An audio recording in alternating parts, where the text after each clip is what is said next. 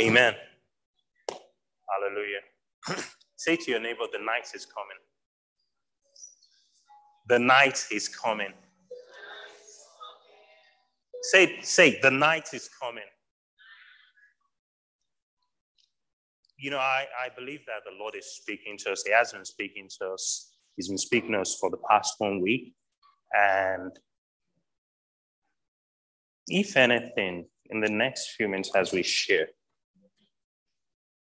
I think it is a charge for each and every one of us that we, we need to move from a place of procrastination. We need to we need to get up and act. We need to work. We need to do what God is calling us to. Praise the Lord. Um, Proverbs 26 13 says, you know, the lazy person claims there's a lion on the road.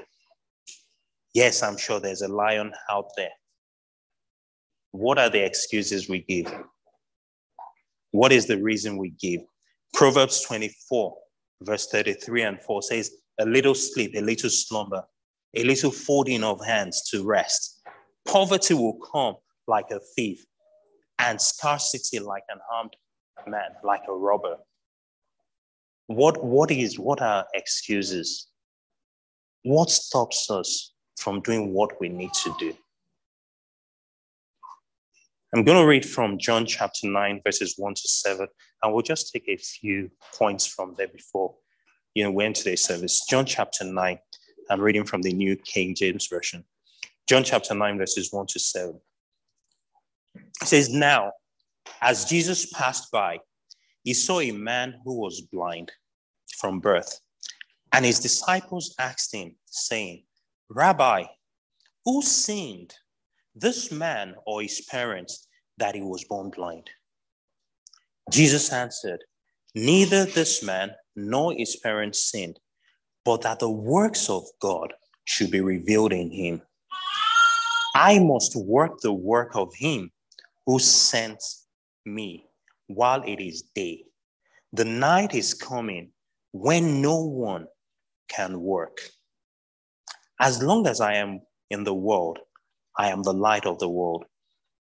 When he had said these things, he spat on the ground and made clay with his saliva, and he anointed the eyes of the blind man with the clay. And he said to him, Go wash in the pool of Siloam, which is translated sent. So he went and washed and came back seeing. Praise the Lord. Praise the Lord. So just, just like I said, a few, a few points from this passage. You know, Jesus, Jesus was walking. The disciples must have noticed that possibly Jesus was looking at this blind man. Because that, that was what started the conversation. They must have noticed Jesus looking at the blind man. And they were like, you know, who sinned? Was it him? Was it his parents? Something must have happened. Something must have gone. And if we if we think about it, so often in life, we all make we we, we can be presumptuous. We we all. I remember reading somewhere as a young kid something that said that assumption makes an ass of you and me to assume sometimes we, we, we assume things and we see it, we look at it in the physical, it looks like, oh, this is wrong. This something is going wrong. You must have done something bad. But that is not, I mean, it's not always the case. They saw this blind guy, blind from birth. Could he have committed a sin? He was born blind. Maybe not.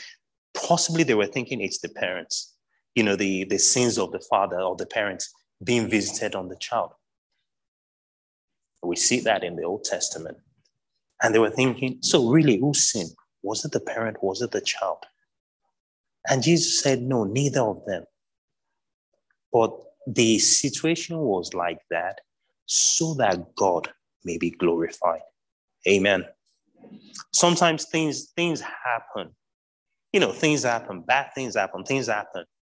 And it's not because of what you've done wrong. It's not because of what I've done wrong.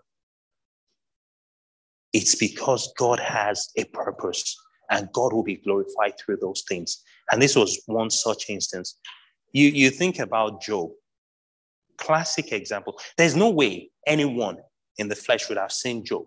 The Bible says that it was in Job 2 7 that Job was covered from the crown of his head to, you know, to the sole of his feet, or from the sole of his feet to the crown of his head. That's how Job 2 7 puts it. That it was covered in sores.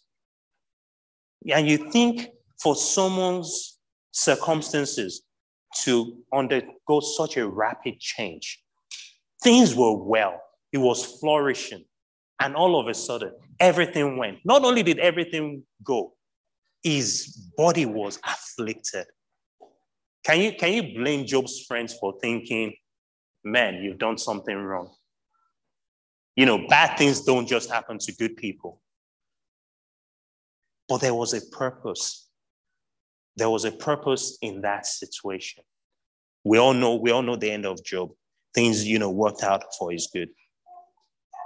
So they, they asked Jesus, you know, whose sin was it? And Jesus said, neither of them. You know, but this, this has happened because God wants to reveal himself. That's verse three. But it's, it's interesting that Jesus then goes in verse four. And uh, you kind of wonder what is the correlation? Is there any correlation between who sinned? Is it the parents? Is it, you know, the man himself?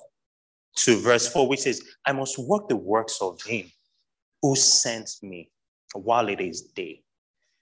The night is coming when no one can work. And I think the thank God for, for Sunday school. And so thank you for the point about purpose. You know, for Jesus to say, I must work the work of him who sent me. How can you work? The first question is, what is the work of him that sent Jesus? Because I, I cannot work if I don't know what I'm meant to do. So I need to have an understanding of what I'm called to, right? Again, in Sunday school, we're talking about being entrepreneurial. It is not enough for you to think about something, it's not enough for you to be creative. What are you doing with it? What is the purpose?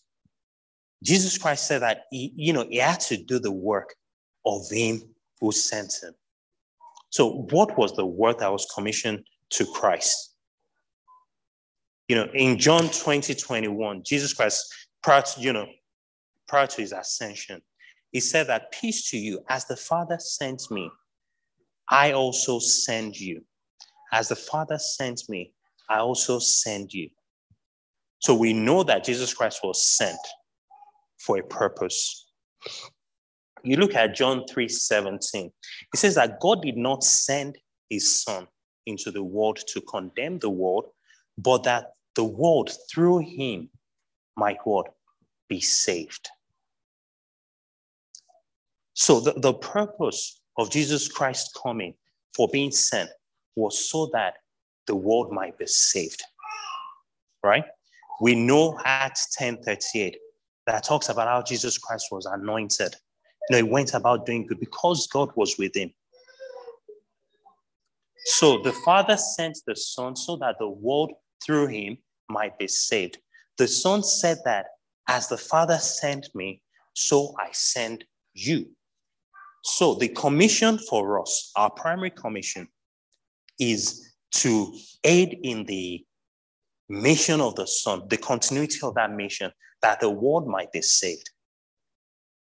So we, we all have that general calling, but we also have specific callings. There's some things God has made, you know, just for you. There are things God has called you to do, you to do. That's different from me. Yes, we're all to preach the gospel. We're all to populate the kingdom. But what else has God commissioned into your hand? Jesus Christ said, I must do the work of him that sent me. And I think that's a question we should all ask ourselves, uh, or a statement we should all proclaim. I have to do the work of the one that sent me. So, what has Jesus Christ asked, asked you to do, generally and specifically? I think that that's, that's the first thing. Are you clear Do you have insight? Do you have an understanding of what God wants you to do? I, I always use this, this phrase because I heard it once I thought it was so nice. It says, you know, if you flow with the wave, you'll eventually reach the beach. And I used to say it a lot you flow with the wave, you reach the beach. But then I, I thank God for insight. But the wave comes and goes. So if you go with the wave, you may end up nowhere. You may end up nowhere. You just be going all over the place. Today, the, the waves and the wind will carry you towards North America. The next thing, it's moving you towards the, you know, Europe, and then to south, and then to north. So where exactly are you meant to be? Do you have a clear understanding of your purpose? Do you have a clear understanding of your specific calling? I know we all know that we're Christians, where you know God has saved us to serve. And I like to believe that we are we are serving him. But how are you doing it? Are, are you doing it as he's asked you to do it? The, the second part of that statement, it says, while it is day, the night is coming when no one can work. So I must do the works of him that sent me while it is day, because the night is coming when no one, no one, me, you, all of us, the night is coming when we can't work. Again, thank God for last week's Sunday school. And I liked Shimon's version of the Bible. I'm not sure what version it was, but you know, we read Ecclesiastes chapter 12 that talks about remembering the Lord God, you know, in the days of your youth. And that that that version, the first time I read it, that it really struck me. I read it in the amplified version. And you know, it, it broke it down. Talking about you know the various things, the like the almond tree being gray hair, the, the windows, the highs. I, I would encourage us to, you know, for one of time we we wouldn't, but you know, I'll encourage us to read it. Read it in the amplified version, read it, read the New Living Translation, because there are possibly in English might call them what's are they metaphors or whatever? You know, essentially some of those phrases are representations of our body. So he talks about the silver cord of life being broken. He talks about, you know, the, the windows. I think that was a reference to the eyes. Um, he talks about, yeah, the clouds. Talking about clouds of depression, rain of tear, um, the, the, the keepers of the house, the hands and the arm that become feeble. Talks about the strong men, the feet and the knee. It talks about the grinders, the teeth. I, I remember my, my grandmother. It got to a point in time. Actually, it, was, it wasn't my grandmother, it was my great aunt. My grandmother was older, but she had a full set of teeth. And my great aunt, there was not a single one. So you, you can imagine it kids, we used to laugh at that. But you know, when she's talking and she's the mouth, I'll leave that to your imagination. But you, it gets to a point in time when even some of us say we're not old, but because of sweets and everything. I'm just doing a quick count. I mean, I've had two teeth removed and quite a few feelings. God will help me. I'm, I'm working on it. I've stopped eating too many sweets now. But you know, we, we get older, some teeth fall out, and you see some people, that's that's how they are. And whether we like it or not, my wife and I we were talking yesterday. By the grace of God, she, she's getting she's getting on a years. She's going to be 45. She she doesn't feel old. And I see, I keep saying, you know, we need to stop deceiving ourselves. Whether we like it or not. I said, even if we ask our parents, that they feel young.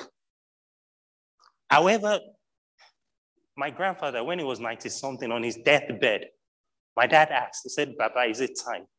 And I said, No, it's not time. no, that was it. It was like, Baba Shotiya, 80 yeah, 80 yeah. This was a few days before he died. The old man, and he was wheezing. But it was like, it's not yet time. And like, I think that that is the reality. However old we get, we still feel, yeah, we've got it, we can do it. But if we're, if we're being real with ourselves, the things we were doing 10, 20 years ago, can we still do it with the same vigor? That's, that's just the truth. That's just the truth. And you can imagine as we advance in years, and that was what the preacher was talking about. When we've got the strength, when we've got it, let's do it. And when Jesus said the night is coming when no man can work, was he talking about the literal night? We know that people go to work at night. There's some people that do night shifts. It was talking, it was a figurative statement. There's a time that will come. Now, if Christ delays his coming, I pray we'll all grow up to be, you know, old age in strength in the mighty name of Jesus. But there will come a time when, you know, the Lord will say, all right, time up. So each and every one of us, our night time will be different if Christ tarries. And we'll go and, you know, the Bible says that there's no work in the grave. The, the time we have to work is now. The time we have to do anything is now. Again, I don't know. I think the old sermon was just preached. I think we read Ecclesiastes 9:10 during the sermon. It says, you know, whatever your hand finds to do, do it with your might. For there is no work or device or knowledge or wisdom in the grave where you're going. The night is coming. The night may come sooner for some than others. But the Lord said that he must do the works. And some version says, I must do the work of him that sent us. For the night is coming when no one, no man will work. So we have that collective calling. And what work are we going to do? What are we going to do? We cannot, we cannot wait till our night time to say we're going to get active. We need to stop procrastinating. What is it that we need to do? I'm going to end on this. Paul said in 2 Timothy 4 7, he said, ah, I have fought the good fight. How many of us if God were to take us right now, can say, ah, I have fought the good fight. And if we live to be a hundred years by his grace, even at then, would we be able to say, ah, I have fought the good fight? I have finished the race. I have kept the faith. Think that that is honestly that that is my challenge to each and every one of us. Are we fighting that good fight? If Christ comes right now, would he say, Yes, well done, good and faithful servant? Would he say, You've done, you've done what I've asked you to do? Or are we like that lazy man, that sluggard that's saying, you know what? There's a lion running out there. What excuses are we giving for not doing what God has asked us to do? And are we getting distracted? We prayed about distractions. What is distracting us? What are we prioritizing? For some of us, yes, thank God for the spirit of, you know, for entrepreneurship. For some of us, it's, it's about how much money we can make. When we make that money, what then? Because the, the money doesn't, you know, it doesn't guarantee happiness. There, there's so many rich folks that are miserable. So why, why is it all about, you know, money, money, money, money? You say we can't, we can't serve God and mammon. Godliness with contentment. Great gain. Are we, are we content with the little we are? Are we seeking God's kingdom first? Are we prioritizing God? Are we prioritizing the things of God? And that's what we need to be doing. Is it the promotion we're chasing? You get the first degree, you get the second degree, you get the third degree, you get the second PhD. I know someone that has three PhDs, and I'm thinking, why on earth?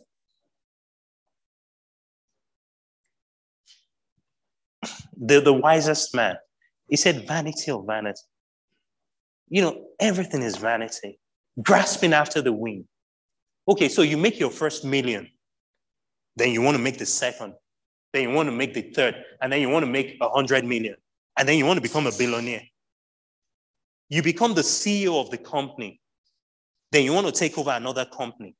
What has God called you to do? Is that what God has asked you to do? I want to see my children through school. Is that what God has asked you to do? Because if that is it, fine. But be clear that is what God is asking you to do. Shall we rise to pray? The night is coming. The night is coming. I just want you to pray for yourself even as we, you know, we close this service. Jesus Christ said that I must work the work of him that sent me while it is day, because the night is coming when no man, no one can work. There will come a time when we cannot work. Are we working the works? Are we doing the works of the one that has sent us? And we said, Are you clear? First and foremost, are you even clear on what God wants of you? If you're in that position you're thinking, I don't even know what God wants of me, why don't you just pray to the Lord and ask Him to, to grant you insight? Ask Him to speak expressly to you. Lord, what would you have me do? Lord, I'm listening. I'm willing to listen to hear what you would have me do. It was the prophet Habakkuk that said that, you know, that, it, you know, it will sit on the ramparts and, and listen and hear what God would say. Are you hearing? Are you listening to what God is saying to you? Or are you getting distracted by all sorts? And peradventure, you know what God wants of you. You know what God wants of you specifically. Are you doing that work in your daytime? because the night is coming when you would not be able to do it. You know, the, the preacher says that all the, you know, all these pleasures, the physical pleasure, that there'll come a time when we say we do not have any pleasure in them. Is that when we're going to be doing the work of the one that sent us? Lord, help me that when I still have my strength to work for you, to do your bidding, that which you would want me to do, not another man's calling, but that which you've called me to do, to be steadfast, to be faithful.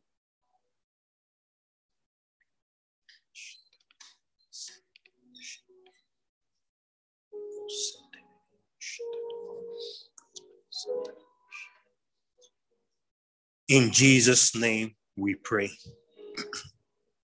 Heavenly Father, we, we thank you for your word to us this afternoon. We pray, oh Lord, that for each and every one of us that this word will not stand against us in judgment. Whatever it will take, oh God, whatever we need to let go, whatever we need to leave behind, to press forward towards that mark of the high calling. Spirit of God, we ask that you will help us. whatever challenges we might be facing, your word says that you will not allow us to be tempted above more than we're able to bear. But with every temptation, you will make a way of escape.